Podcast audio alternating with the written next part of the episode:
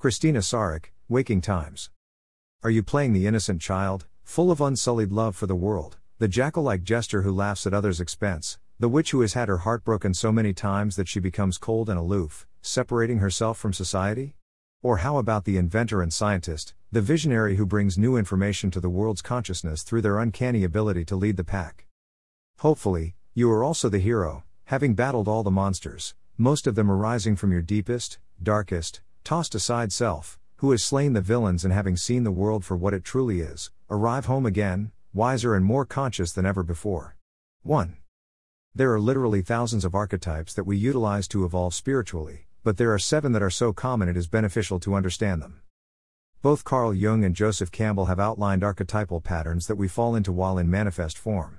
You can think of these as myths, or stories that we tell ourselves in order to process the experience of living.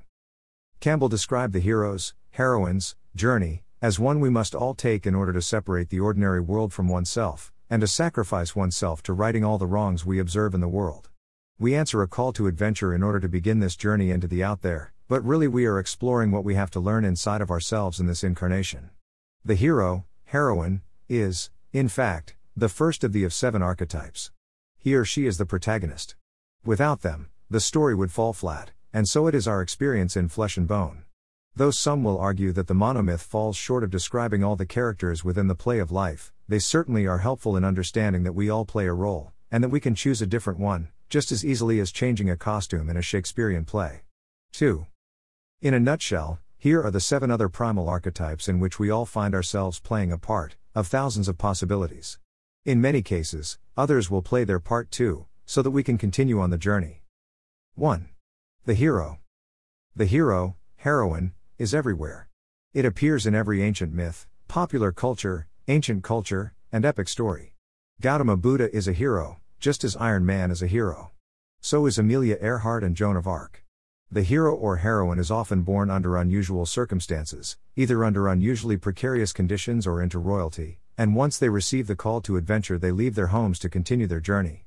They often have supernatural gifts, clairvoyance, and clairaudience, among them, and must face many trials in life in order to atone with the father archetype, thus annihilating their egoic selves, to gain spiritual boons.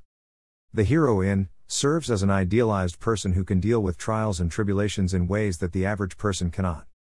In a sentence, heroes contribute to the society's necessary business of reproducing itself and its values. For most of history, religion has been the main force of reproducing the dominant society's traits by using mythical figures to illustrate moral and societal principles that help form a common social conception of such things as death and gender roles. An excellent example of a modern hero performing this social conditioning is Luke Skywalker in Star Wars. Luke affirms our belief in the power of mankind over technology's evil invasion of our world. Computers were beginning to become fairly common in the late nineteen seventies, and many people had anxieties about their dominance in society. Hence, the hero is refashioned into a triumph of human spirit over technology's evil plans. three. two. The mentor. Sometimes the mentor appears as a teacher, or a sage. Their purpose is to test the hero's will, their commitment to the task at hand, and their ability to stay the path on their epic journey. The mentor can guide the hero, but they can also guide any of the other archetypes represented in the play of life. three. The shadow. This is usually the antagonist of the story. You may find that depending upon your relationship to another person, you are their antagonist. Someone else might be yours. The shadow's function is to get in the way of the hero or heroine obtaining their objective, but more importantly, represents subconscious detritus that has not been brought to the surface to deal with consciously. As Carl Jung explained, the shadow is not all bad. It is simply the unknown dark side of our personality, dark both because it tends to consist predominantly of the primitive, negative, socially or religiously depreciated human emotions and impulses like sexual lust, power strivings, selfishness, greed, envy, anger, or rage, and due to its unenlightened nature, completely obscured from consciousness. It is when the shadow comes to life that we realize our hero's journey and succeed. Whatever we deem evil, inferior or unacceptable and deny in ourselves becomes part of the shadow, the counterpoint to what Jung called the persona or conscious ego personality. According to Jungian analyst Aniela Jaffe, the shadow is the sum of all personal and collective psychic elements which, because of their incompatibility with the chosen conscious attitude, are denied expression in life. three. four. The ally. Think of Batman's Robin, or Huck Finn's friend Jim that traveled with him down the Mississippi. These are the companions that help us on our journey. They show faithful support, and often reflect the positive aspects of ourselves we forget about, but that need reflection during certain meetings with other archetypes like the shadow self.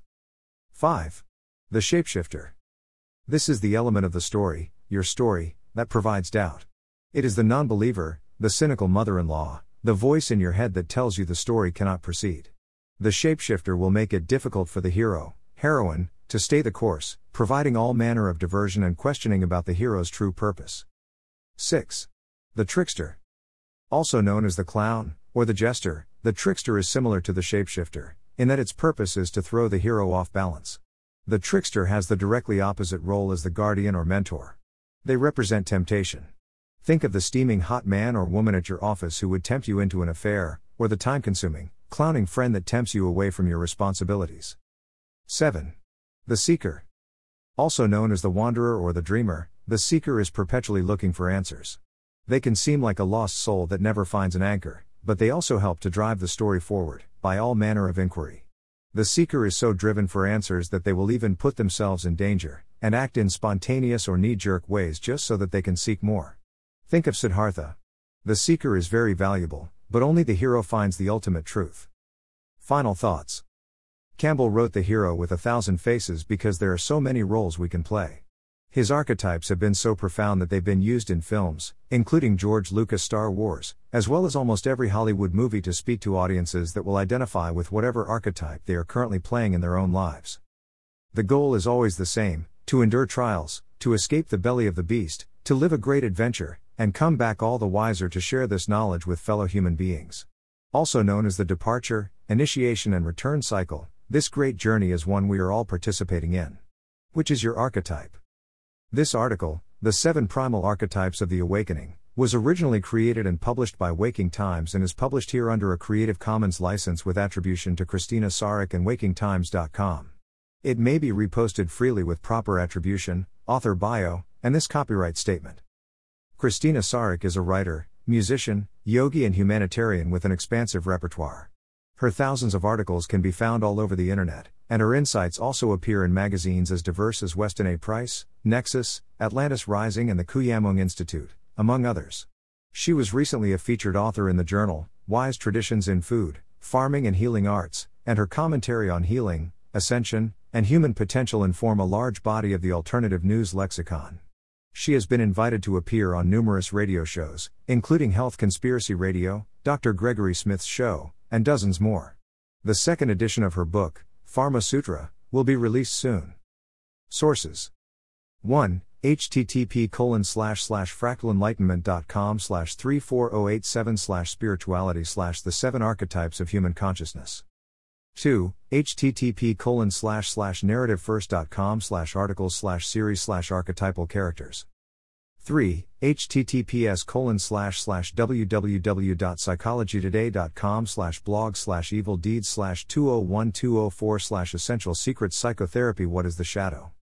four. https colon slash slash www dot psychology today dot com slash blog slash evil deeds slash two oh one two oh four slash essential secrets psychotherapy What is the shadow?